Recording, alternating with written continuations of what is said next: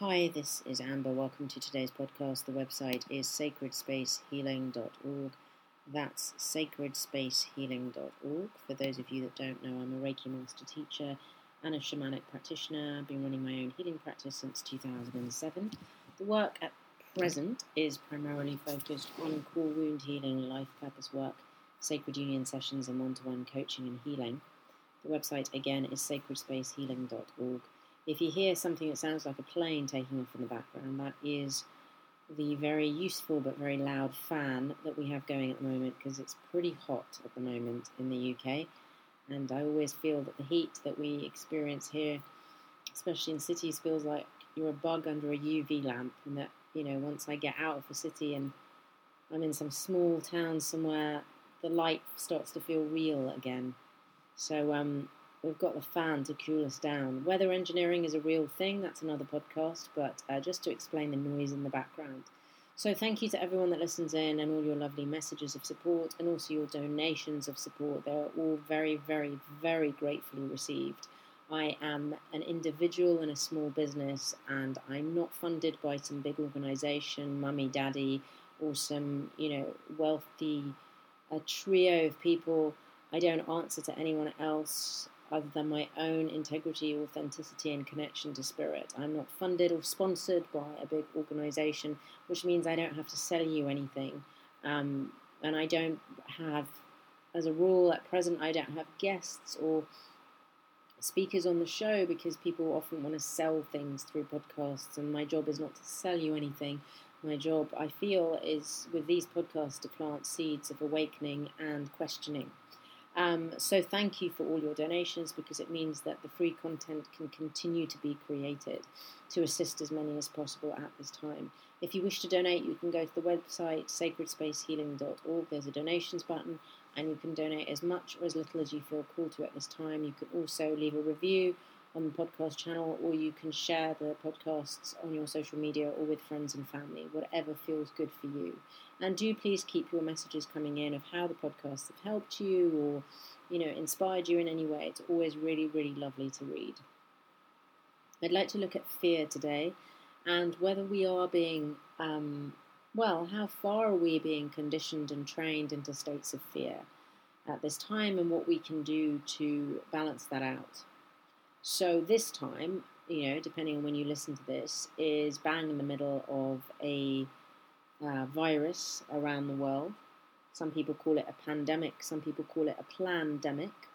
Um, I don't call it either, actually. I just say we're bang in the middle of a virus at this time. And um, obviously, this is creating lots of emotions in people. And one of the emotions I would like to look at is fear. So, fear, as a teacher once said to me, is the absence of love. And I believe that's very true. Fear takes us into states of polarity. When we're in states of polarity, we can't be in states of union. When we're not in states of union, we're not in states of love. And when we're not in states of love, we are disconnected from our true nature, from God's spirit universe, and we will forever remain disconnected from our beloveds our goal as human beings on this planet, I believe we come to planet Earth for many reasons, but one of the main reasons we come here is to experience polarity, but then to experience the journey towards union. It's like we set, set ourselves a little test and say, oh, I'm going to go to a place of polarity to see if I can still experience oneness and union within this place of polarity.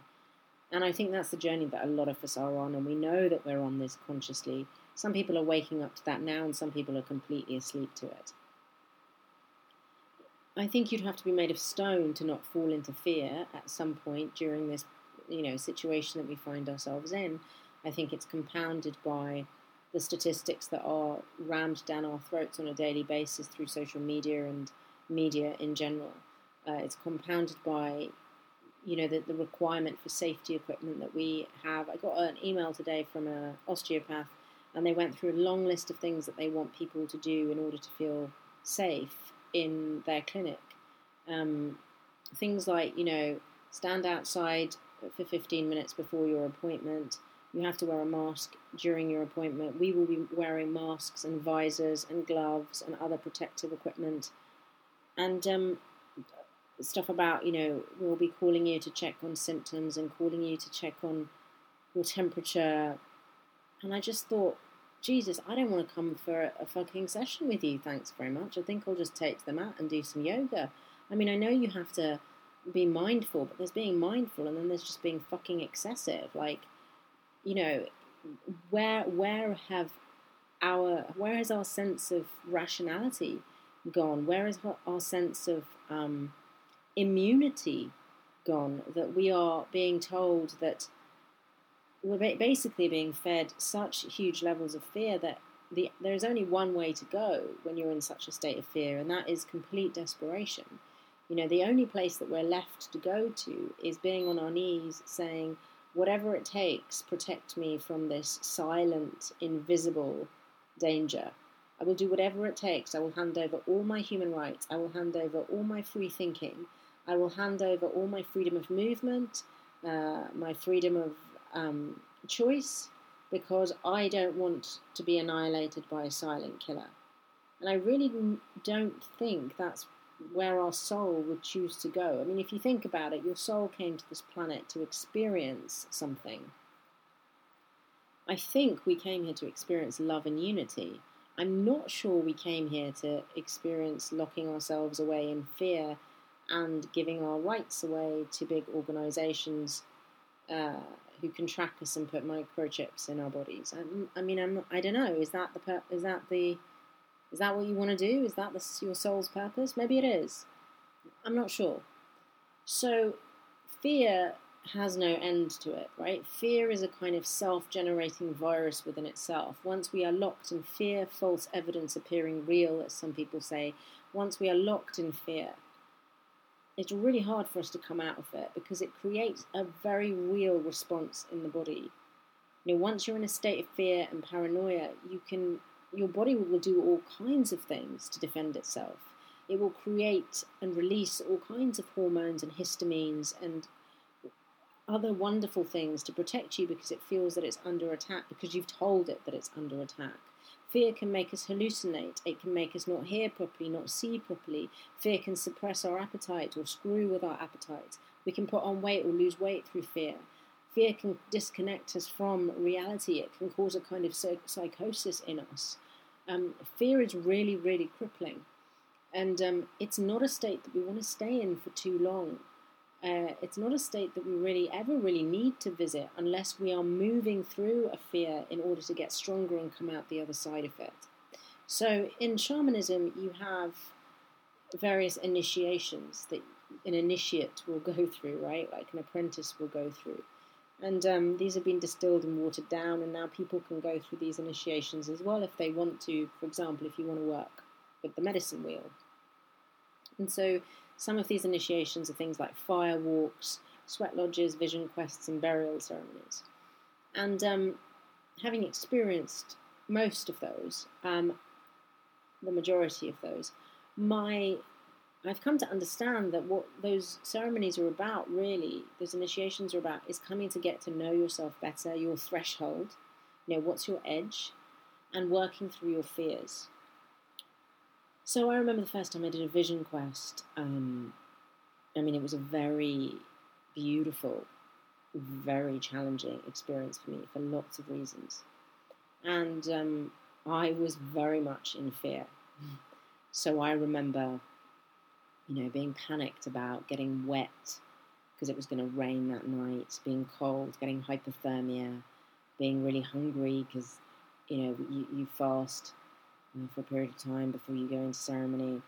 I worried that I would get killed. I actually worried I would get killed. So I thought some animal might attack me or some psychopath in the woods might attack me. Um, I worried about lots of things. Some were rational, possibly, and some were completely irrational. And I took all of those fears into my ceremony, and I had one of the hardest ceremonies of my life. I, I felt like I was losing my mind. I felt utterly terrified. Um, and I sat, had to sit with that terror. I mean, I could have left, I could have got up and gone back to camp and said, I'm done, but I've never been a quitter. So I stayed, and I stayed with all of those fears. It did rain, I did get absolutely soaking wet. My tree gave me, you know, zero protection. Um, I, uh, I was cold. um, I don't know if I was hungry, I can't remember. I wasn't attacked by an animal or by a psychopath in the woods, although they were animals around me and I thought they were going to attack me, but I think they were just curious. They were just wondering, what is this person doing here in the woods um, in our home? Um, so traditionally, you know, the vision quest or sitting out, as it's in Celtic shamanism, you, uh, your camp, your community holds space for you. They drum, they sing, they pray for you, and off you go. You go to a mountain top. You go somewhere on the land with everything that you can carry on your back to sustain you. So if you want your tent, um, any food that you might need, source of fire, shelter, clothes, so on and so on, right? Just enough that you can carry. You're not going to go there in a car and take your yurt with you and your sheepskin rug. You're going to go with what you can carry on your back. And then you set up camp. Sometimes people have tents, sometimes they don't. And you stay out on the land until you've re- received your vision from the spiritual higher self, or until you've received the answer that you're seeking until you've received whatever it is that you're seeking, right? So anything between a day to a week, sometimes longer, but you are without food. You are fasting during this period of time. Many people fast for a week. Many people can't fast for that long. Um, some people, you know, they eat a little bit, whatever they could take with them, right? And the whole time, your community is praying for you and holding space for you and keeping you safe and protected in, in, in, in their thoughts. But yeah, obviously anything could happen, I guess. You could probably die on that mountaintop. But you trust that when you're held by Spirit, you trust that when you are doing something that is in alignment with your beliefs and your truth, um, that you're held. You know, you trust that your community will hold you. You have faith. You have faith in a higher power than you. So it wasn't that extreme for me. I wasn't out, you know, on the land in the scorching heat for seven days. But I did experience a lot of fear uh, in that ceremony. And it was interesting what fear did to me. You know, fear fear caused me a lot of pain, both mentally and physically.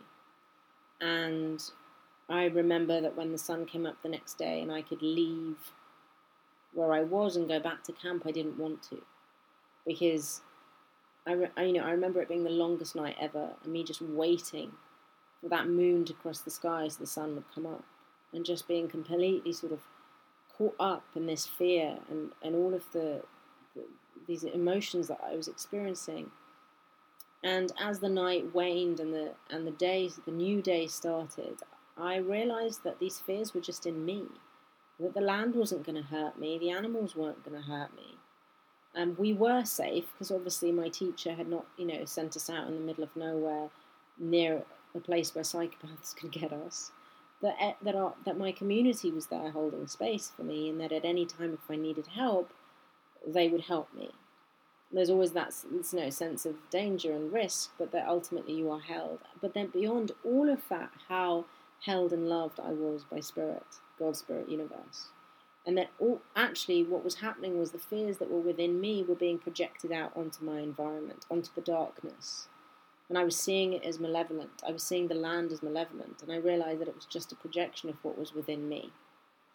And the second time I did my vision quest, I remember being told by my teacher that because I'd been so cold on the first vision quest, I'd been shivering, and I was, I mean, I was a lunatic. I'd taken, I'd taken blankets, I'd taken, I was wearing so many layers of clothes. It was insane, and I was still, I was still shivering the whole night long, even though the number of layers I had on, I shouldn't have been shivering. And I remember my teacher saying to me, That's just fear. You shivering is just fear. And I was like, Oh, fuck off. No, it's not. I, I, you know, I know my body. I know what's fear and I know what's cold. But the next time I did my vision quest, I wanted to prove him wrong. So he said to me, you know, this time don't go with loads of stuff. Just take your blanket, you know, and anything else that you might need for the vision quest. So keep it really simple. So that's what I did. I took my blanket, I took some other stuff, and every time I got cold, I obviously I was practical. I put my blanket around me, but I sang. I sang prayer songs. I prayed. I asked for help. I moved my body. I danced. I called in power. And within moments, that that cold, that sort of chill to the bone, that kind of fear, trembling left. And no, it didn't rain that night, and you know, I'm not sure if it was any colder that night than another night, but I did not have the same experience. yes, at times I was scared and the land seemed malevolent, and I had the same fears of something's going to get me. But I overcame them through faith. I overcame them through prayer. I overcame them through ritual, through my belief in my community, in myself, and in a higher power. And when the sun came up the following morning, it was the most beautiful thing, and I felt like I'd had one of the most beautiful experiences of my life that didn't have to be torturous. Uh, that's just one of the initiations that you know I went through in my in, in my journey around the medicine wheel. But I mention that because you know for the shaman, for the initiate, for the apprentice, you put yourself through these crazy things so you can face yourself, so you can face your fears, so you can go to that edge, to, so you can work out what your edge is. And everyone has different fears, you know. Like for some people, it's a fear of being in pain, or a fear of being attacked, or a fear of death. Um, I think the fear of death is interesting. You know, what is it that's so scary about death? I've never really understood that, and I know lots of people feel the same way. Lots of people that I know is that you know, death is you going home. Like, death is you going back to your home. And I always wonder what this incredible fear of death is. I understand that there's a fear of leaving behind loved ones, although spirit never dies, and that, you know, your connections with your loved ones will never end just because you're not in a physical incarnation. Maybe there's a fear of unfinished business or projects that one wanted to complete, but in the grander scheme of things, how important are they? What is that fear of death about? What is that fear of um, leaving planet Earth about? And I think one of the things I can surmise from that is that it's it's because we don't have a relationship with God's spirit universe, that we're spiritually bereft, we're spiritually empty. And so we're trying to fill ourselves, like this osteopath, with things from the external that are going to protect us. Now, you know, I'm not even going to go down that rabbit hole of, yes, Amber, but you need to wear a mask and you need to do this, la la la la. I'm not disputing any of that stuff. What I'm shining a light on is the fact that, you know, we can do the things that we have to do to be to be mindfully safe, but, but we also have to keep uh, keep our wits about us. You know, like some of the, again using this example, some of the things this osteopath was saying was like, we're going to be wiping down surfaces after every client and we'll be opening windows for 15 minutes between clients. And I thought, do you mean you haven't been doing that for the last however many years? Because that's standard practice energetically. And this is one of the things that is fascinating to me is that, you know, when you're energetically in tune, when you're plugged in to the spirit world, this is stuff that's just everyday living. You know, when I used to see clients in treatment rooms, um, I would cleanse the space between each client, and it wouldn't even cross my mind to not do that, energetically and physically cleanse the space. So the fact that this osteopath hadn't even been doing that between her sessions was telling in itself, you know, and because it's like a, a leap, isn't it? It's like a leap from zero to a hundred. Oh, there's been no sense of thought around contamination or the mixing of energies. And so we go from zero to a hundred that now everything becomes polarized and in a state of fear when actually there is a middle way. Um, I've said this before, you know, social distancing is about being mindful of the person next to you. you know, we have this thing in cities where people stand right up close next to you and then they sneeze and they cough and they pick their nose and they think that that's okay and it's not. You're in my energy field. Fuck off back to your energy field. So actually, this whole social distancing thing is just about being in your energy field, being mindful of your energy. If you feel ill, be mindful of your energy. If you feel vulnerable, be mindful of your energy. I kind of think that there there is a positive way that we can look at this, which is about growing spiritually, rather than going down the rabbit hole of let me put, you know, 15 different things on me, and that will protect me from this invisible enemy. The enemy will always be an invisible enemy. And we will always be told that there is an invisible enemy knocking on our door. But ultimately, the greatest invisible enemy knocking at our door is the one that is within us that we have yet to look at. So I think our fears of leaving this planet, but our fears in general, are often a really good indicator that we are out of alignment, that we're not connected to love, and that we're not connected to our, to our, our spiritual selves. That we don't have a spiritual practice, that we don't have a faith, that we don't have a belief. in anything that is greater than us, that we're putting all of our belief, all of our store, all of our faith in the physical world. These physical things will make me feel better. This physical tablet will make me feel better. This tracking device will make me feel better. This physical person will make me feel better. And all of those really are pale substitutes for a deeper connection to something that is beyond this world. And I think when we have that deeper connection to something that is beyond this world, we don't fear leaving this world. Doesn't mean that we want to kill ourselves tomorrow, but it means that there isn't that fear of, oh my God, what will happen if I die? Because you've already created that pathway home. Many mystics and spirit, spiritual visionaries and teachers will say that really our, our, our sole existence on planet Earth is to learn how to die well to die with love in our hearts, to transition peacefully, and to um, to make that process as effortless as possible. And the, what the majority of us do is die badly. That's and I'm not talking about you know war and accidents and so on. I just mean that you know people often die with unresolved um, stuff you know, they, they died grasping onto this world, not wanting to let go, without peace in their hearts. The ancient Egyptians had this uh, this this way of assessing a good life, and that was that when you pass over, your your life, the the success of your life, will be assessed by weighing your heart. So your heart will be put on a scales, and it will be weighed in comparison to a feather. And if your heart is found to be heavier than the feather, then you didn't really live a very successful life. I think we are here to learn to overcome our fears, our conditioning, and to have faith in something that is greater than us. That doesn't mean we go around living life foolishly.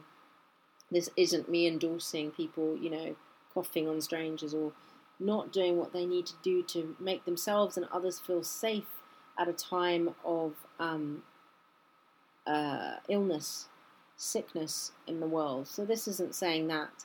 This is just asking you to shine a light on where you are with fear in your life right now and is it serving you?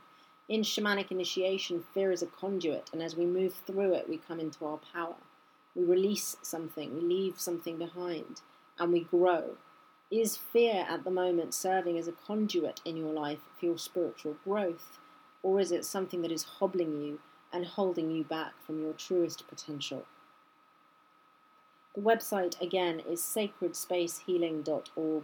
That's sacredspacehealing.org. Wherever you are on your journey, I wish you much joy, love, peace, and abundance. Until the next time.